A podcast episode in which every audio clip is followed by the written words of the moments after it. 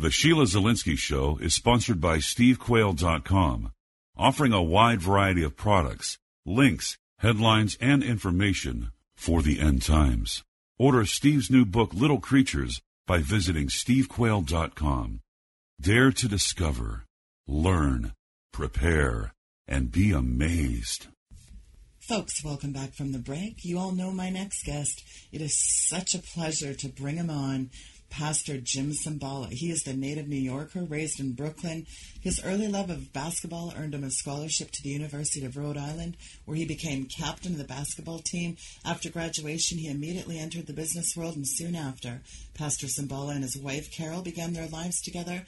And before long, though he did not have any formal theological training, Pastor Cymbala felt a call to the ministry. A Tuesday night prayer meeting in a rough part of Brooklyn became a central feature in the life of the church and has remained so to this day. Today, Pastor Cymbala oversees a congregation of several thousand people, and you know it is the Brooklyn Tabernacle. Many of the inner city problems are still there, but so is the congregation's dependency upon the grace of God who has raised up workers to direct outreach to children, women, men, youth, seniors, the homeless, and people in shelters, among others. Pastor Cymbala, I am a big fan. Thank you so much for coming on my program today. Great to be with you. Thank you for having me. Some people today just don't want to talk about the Holy Spirit because they might be too charismatic. We really don't have a good handle in today's church on the Holy Spirit. A lot of people have a very limited understanding about the Holy Ghost. In fact, some people don't even really want to acknowledge the Holy Spirit. Well, on the other side is not many people getting converted. You know, the church is getting lost somewhere in the middle. Help us understand the real essential part about the Holy Spirit. Well, that's the problem that you just put your finger on. On one side, we have people reacting to the excesses of the parts of the charismatic movement, which those excesses are blamed on the Holy Spirit, all kinds of shenanigans going on. So then there's a recoil, and let's just study the Bible. All the rest is emotionalism and fanaticism. Let's just study the Bible and then go out to eat. While on the other side, there's all kinds of new manifestations, unbiblical in nature, not edifying people, not many folks getting uh, converted to Christ. And the middle ground is lost, and the middle ground is the New Testament church. There's a reason why Jesus Christ um, said to the disciples, It's good for you that I leave. None of them would have believed that. Uh, he was their their rabbi, their teacher, their example, their their shepherd, shall we say? And now he was going to leave, die on a cross, and leave them. And it was good for them that he would leave them. Impossible. But he said, no, unless I go, uh, the Holy Spirit won't come and he's going to be in you. The dynamic change that happened in the disciples did not happen while Jesus was with them for three and a half years discipling them. No, the new Peter, the new James, the new John, and later the Apostle Paul after conversion shook the world because they had the simple gospel of Christ, but they were operating under the auspices and power of the Holy Spirit. So today we've got to go back to that middle ground of always honoring, treasuring God's Word but that word was authored by the Holy Spirit, and there's a lot about him in that book. Right. Well, so many people today, Jim, they really think they can live without the Holy Spirit. Comment on that, if you will, please.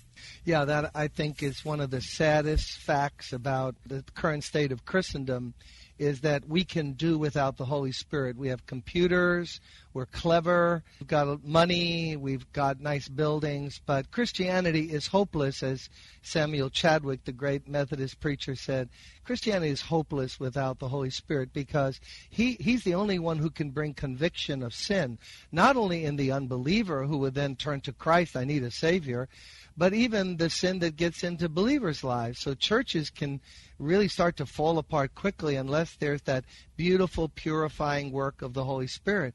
And also, evangelism can't be done because that love that we have to have for people when we talk to them, to see people the way Christ sees them, to feel what he feels. How would Jim Cymbala ever be able to conjure that up, manufacture that up. No, but the Holy Spirit was sent so that I could see people and feel what Christ feels, and that that's what makes for successful gospel ministry.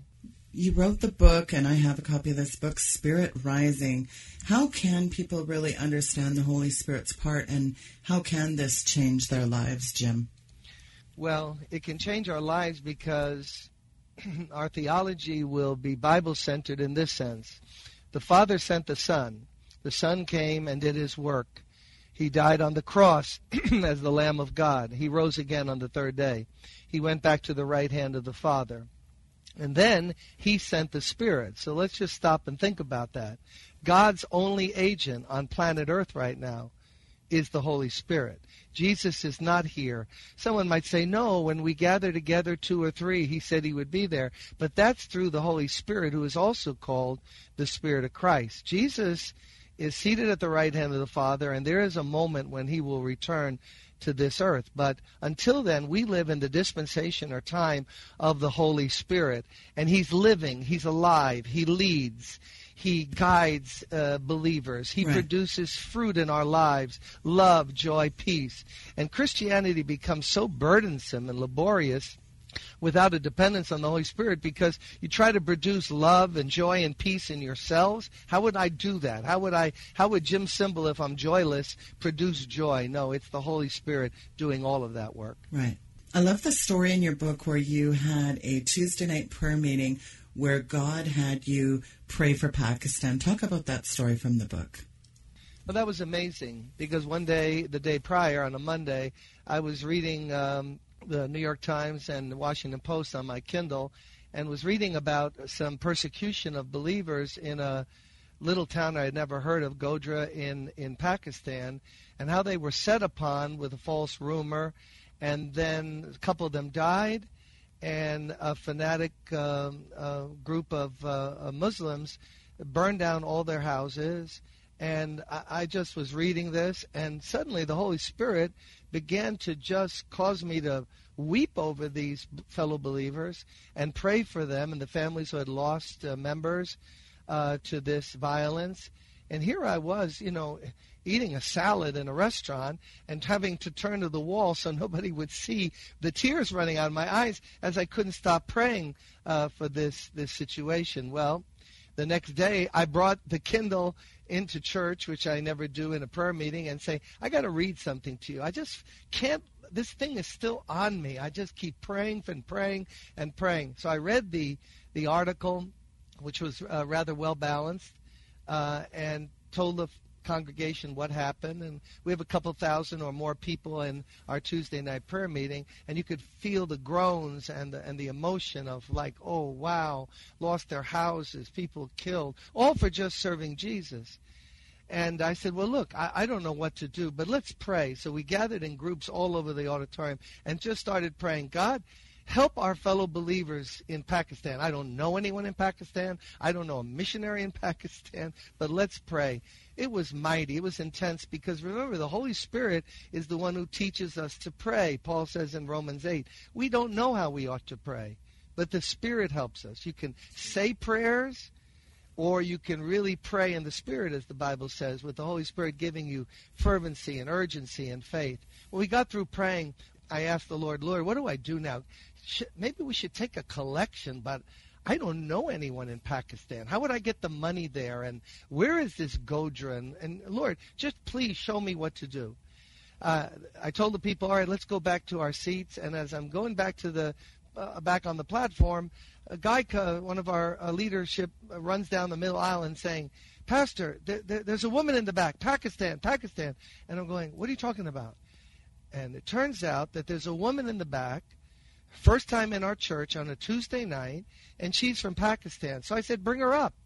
But I wasn't ready for what was about to unfold because she comes up on the platform and I turn to her and I say, You're from Pakistan and you're visiting here for the first time? She said, Yes. I'm the wife of a pastor, the first responders to go and help the believers who have lost everything.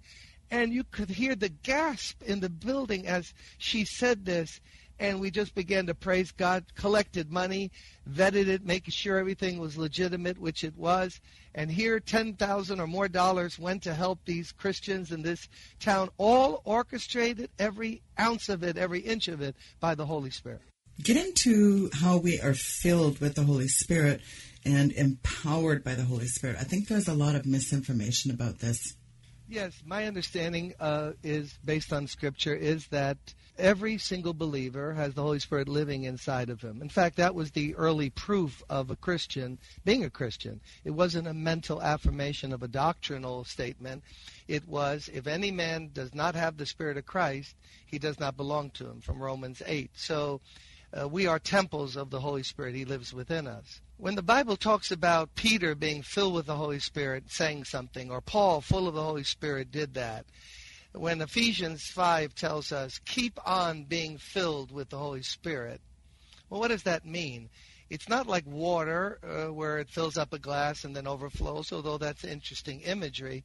But since the Holy Spirit is a person, to me, being filled is to be controlled by the Holy Spirit not all believers, obviously, live lives controlled by the Holy Spirit. He might live inside of us, but he doesn't have that yieldedness in our lives so that he can control us, lead us, guide us. There's a wonderful story in my book, Spirit Rising, about a young lady who came to our church who unbeknownst to me, I thought she was a drug addict that someone brought in to be prayed for many years ago. But she was full of the devil. She was possessed by evil spirits. And what happened when we began to pray for her is quite a story. But she uh, really attacked me and ripped the, the collar of my white dress shirt off like it was a piece of tissue paper. And the girl didn't even stand five foot tall, the young lady. Well, she was empowered, as you said. She was controlled by, by something very horrible. The Lord set her free that night, and now she can live a life controlled, led, guided, empowered, able to do things that she couldn't ordinarily do. That's the story of the early church. Jesus chose fishermen and tax collectors. Why? Because if you were a farmer fisherman, who would you depend on when you were put in charge of international missions and right. had to preach on the day of Pentecost? You would depend on this one who had been promised the Holy Spirit. And that was the secret of early Christianity. They proclaimed the gospel of Jesus Christ in the power of the Holy Spirit. And we need to return to that basic fundamental truth today for those of the listeners who have not seen the Holy Ghost working in and amongst their lives, how do they distinguish that? Give give us a your Cliff's Notes version on how they can distinguish that because a lot of people again they just don't understand how the Holy Ghost works in their lives. They kind of see him as this it that's out there. They don't have a good comprehension of that.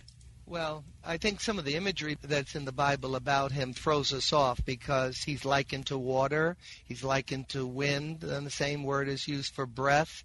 He's likened in one of the images the Holy Spirit is oil, and then fire. You know, there were cloven tongues of fire on each of the believers there when they were filled with the Holy Spirit in Acts 2.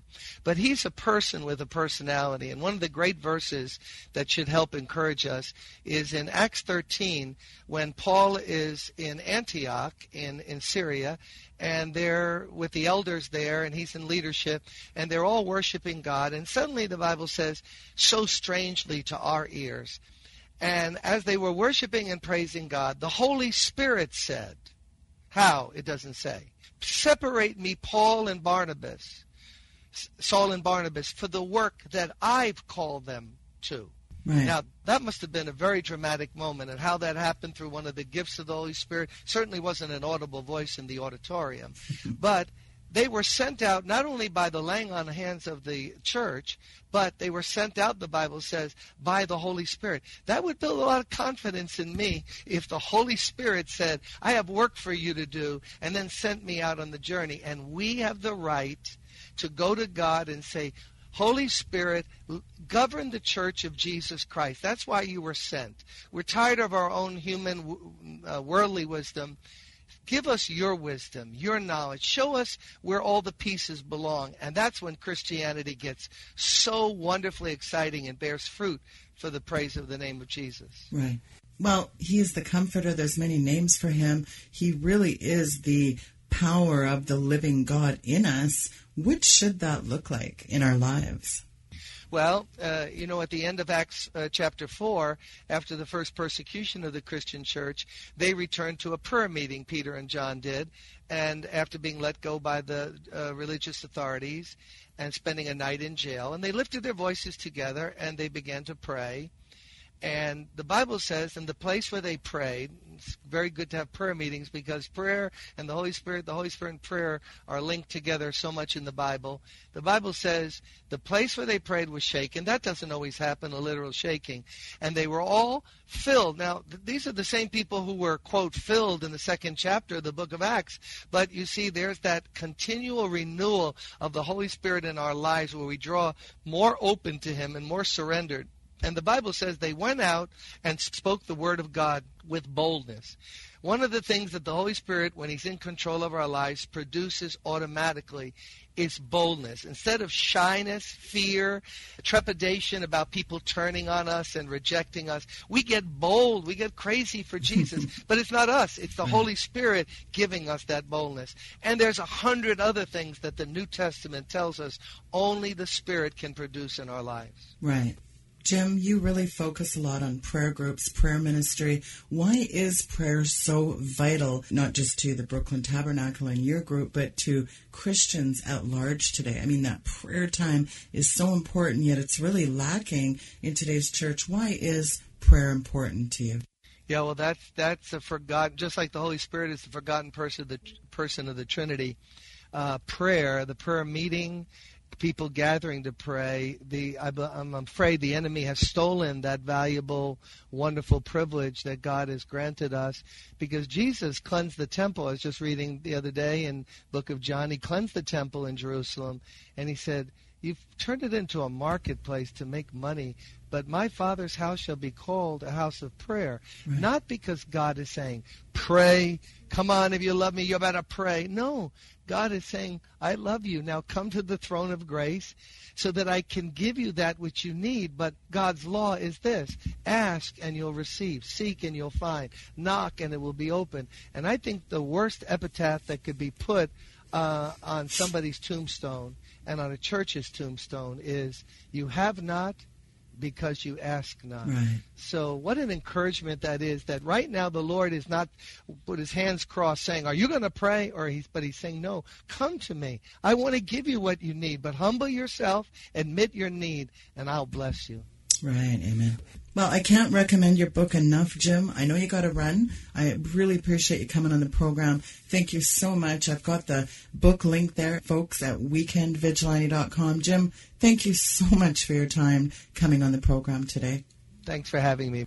Folks, that was Pastor Jim Cymbala from the Brooklyn Tabernacle. Folks, let's have a listen to one of Pastor Cymbala's more notable sermons. And thanks for tuning in today, folks. And I want to talk for a few moments about something so vital, and yet it's so simple. It's so familiar to us that that's the danger. I want our session this morning to be something that'll make a difference in our lives rather than just some kind of talk with more information about God. I pray that by His grace we can have fresh communion with God.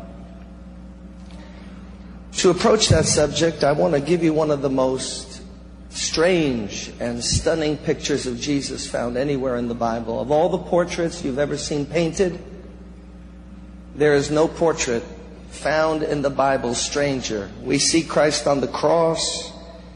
We know Christ as the Good Shepherd. We know Christ walking on the water. We see Christ sitting at the well with a woman in Samaria. But in your wildest dreams, can you ever picture this? And have you ever wondered why God would put this in the Bible, not just once, but twice? And so they came to Jerusalem, and Jesus went into the temple and began to drive out those who bought and sold in the temple. And he overturned the tables of the money changers and the seats of those who sold doves, and he would not allow anyone to carry wares through the temple. And then he taught them, saying, Is it not written, My house shall be called a house of prayer for all nations, but you have made it a den of thieves? And the scribes and the chief priests heard it and sought how they might destroy him, for they feared him because all the people were astonished at his teaching. And when evening had come, he went out of the city. Now the Bible has many pictures of Jesus Christ, and to me, none is stranger. The, the Lamb of God, the, the one who came to take away the sins of the world, the gentle, loving Jesus who as the good shepherd puts the lamb on his shoulders and brings it home. And yet in this portion of scripture we see Jesus physically emoting in a way that is really hard for us to picture. That he would actually take tables and overturn them and throw money on the ground. That he somehow, all by himself with no armed uh, helpers, the disciples were passive in this, that he would stop people from carrying their merchandise and just by a word of authority said, get out of here with that. You can't bring that through the court. And that he would go to the people who sold the oxen and the sheep and the doves for the poor people and he would say, out, get your business out of here. I mean, it's an amazing picture of Jesus Christ the loving Jesus that we know, you know, we think that for him, anybody to be that irate and physical must mean they're not in the spirit. But this is Jesus Christ. And what's strange about this is this is not the first time this has happened. I read from Mark, and the Bible tells us in John the second chapter that in Jesus' first visit to the temple, after he began his public ministry when he was about 30 years old. He did the same exact thing. In fact, the Bible tells us there that he made, are you ready? A, a, a whip out of cords. And used a cord, these cords and this whip to actually physically thrash them out of the temple. Now it's three years, two years later from there, and now he's getting ready to face Calvary, and he comes back to the temple and he cleanses it again. Why would God put something so stunning in the Bible? That he would go into the holy temple of God and get so physical and so irate and said, You've made it a house of merchandise. You've made it a den of thieves. Get out of here. Is it not written, My Father's house shall be called a house of prayer? Now, what's odd about all of this is that the people who were in there belonged there. The people who were selling the animals had to be near the temple precincts because there was no way to offer the sacrifices prescribed in Leviticus and the books of Moses unless somebody could have those animals available for you. You couldn't be carting these animals from your home or all through the streets of Jerusalem. So those people belonged there. But they had put a gouging uplift on the price.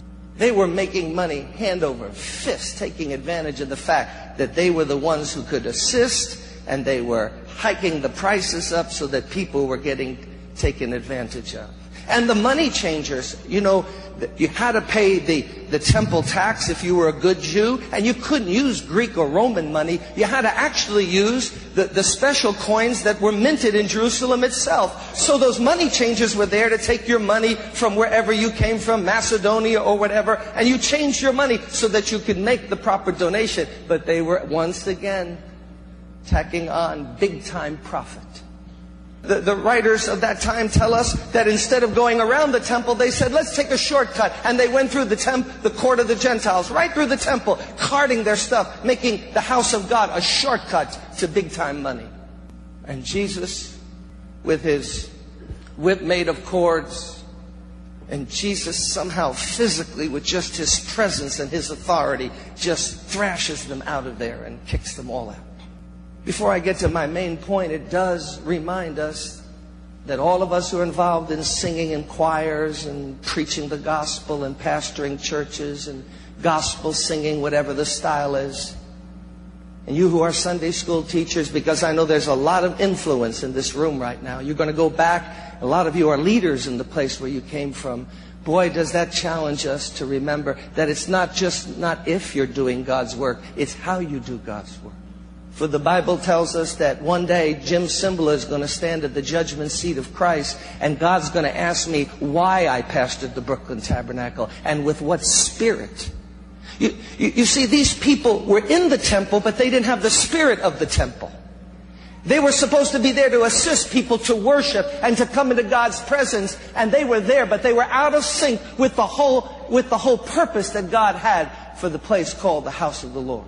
I mean, they were doing it, they were doing the job, but they were making big time money and they were greedy and they had brought a secular spirit into a sacred place.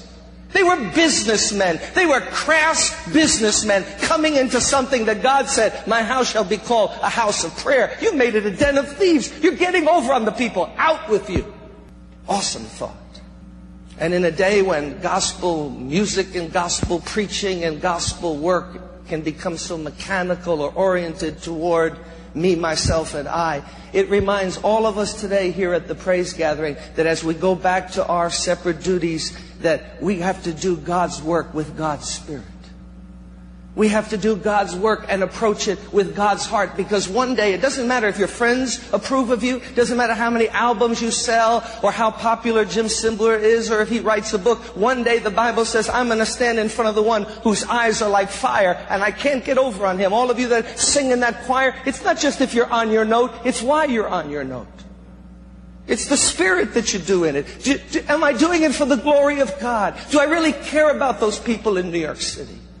I mean, am I preaching just to put on a show and get through another service? Or does my heart really radiate with God's love? And, and, am I saying the things that He wants me to say with the Spirit He wants me to say them in? The Bible says that when Jesus went into the temple, He reminded them, this is not your house. This is my Father's house. And my Father's house has to be run my Father's way. And when you touch something sacred in a secular way, I'm going to kick you all out of here. And even though he's not walking through churches today and kicking people out, there is going to come that day when Paul says we'll all stand at the judgment seat of Christ and we're going to have to give a review to the Lord. And we will be reviewed on why we did what we did and how we did it. Not only on the crass business side of money, because it's so easy to make gospel work just another way to make a living. That's what these people were doing. They weren't interested in people getting in contact with God, they were making a living out of it. But as we do God's work, we must not rob the glory that is only due to Him. Whatever we do and whatever we say, the Lord wants to remind us through this that all the glory and all the honor must go to Jesus Christ. But the thing that really provoked Jesus into this angry tirade was this. He said, You men don't even understand about my Father's house. My Father's house shall be called a house of prayer, and you've made it a den of thieves. My Father's house shall be called a house of prayer. The atmosphere of my Father's house is supposed to be prayer. And instead of keeping that atmosphere and aiming at that atmosphere and understanding my Father's purpose, you've made it a place just to make a buck. So out with you. The thing that's supposed to distinguish Christian churches and Christian people and Christian gatherings is the aroma and the atmosphere of prayer. The Bible tells us that when Jesus Christ died and resurrected and went back to heaven, and he began his church, which the gates of hell shall not prevail against, he kept the same line running through the formation of the church, which was in his Father's house. Have you ever noticed that the Christian church was not born while someone was preaching, but while people were praying? Have you ever noticed that in the second chapter of the book of Acts, when the church was born, they were doing nothing but just waiting on God and praying? And they were just sitting there, and as they were praying and worshiping and waiting and having heart communion with God, and God shaping them and cleaning them out and building faith into them and doing those heart operations that only the Holy Spirit could do, the church was born, the Spirit was poured out. My house shall be called house of prayer. Peter and John are arrested and they're slapped around and threatened. Don't you preach anymore in that name. And what do they do? They don't go and protest. They don't go to the Supreme Court. They don't try to get some political leverage. They go back to a prayer meeting. They go back and say, behold the threat. Oh God, look how they're threatening us. But oh God, we lift our voices together to you. Oh God, behold their threats and give your servants boldness that we might preach the name of Jesus and the place where they prayed again was shaken, and they were all filled with the Holy Spirit and spoke the word of God with boldness. My house shall be called house of prayer. They had this instinct. When in trouble, pray. When intimidated, pray. When challenged, pray. When persecuted, pray. When you're in trouble, pray. First of all, before anything else, supplications and prayers and intercessions and thanksgiving to be made for all men. That's first of all. It doesn't matter what your tradition is or what American Christianity says. The Word of God says, first of all then, I want supplications because we gotta remember, Timothy, my house shall be called a house of prayer. Paul says, men praying with holy hands without wrath or doubt. In fact, the book of Revelation says that when the four and twenty-four the four and twenty elders fall at the feet of Jesus, they have these golden bowl, bowls. And you know what's in the bowls? This incense that is so fragrant to Christ. It's the prayers of the saints. The Bible says, and they continued, the early church, they continued steadfastly in the apostles' doctrine and in fellowship and in the breaking of bread and in prayers. Now we've revised that and said if you can get people for one hour on Sunday morning in a building, that's the church. That's not the church.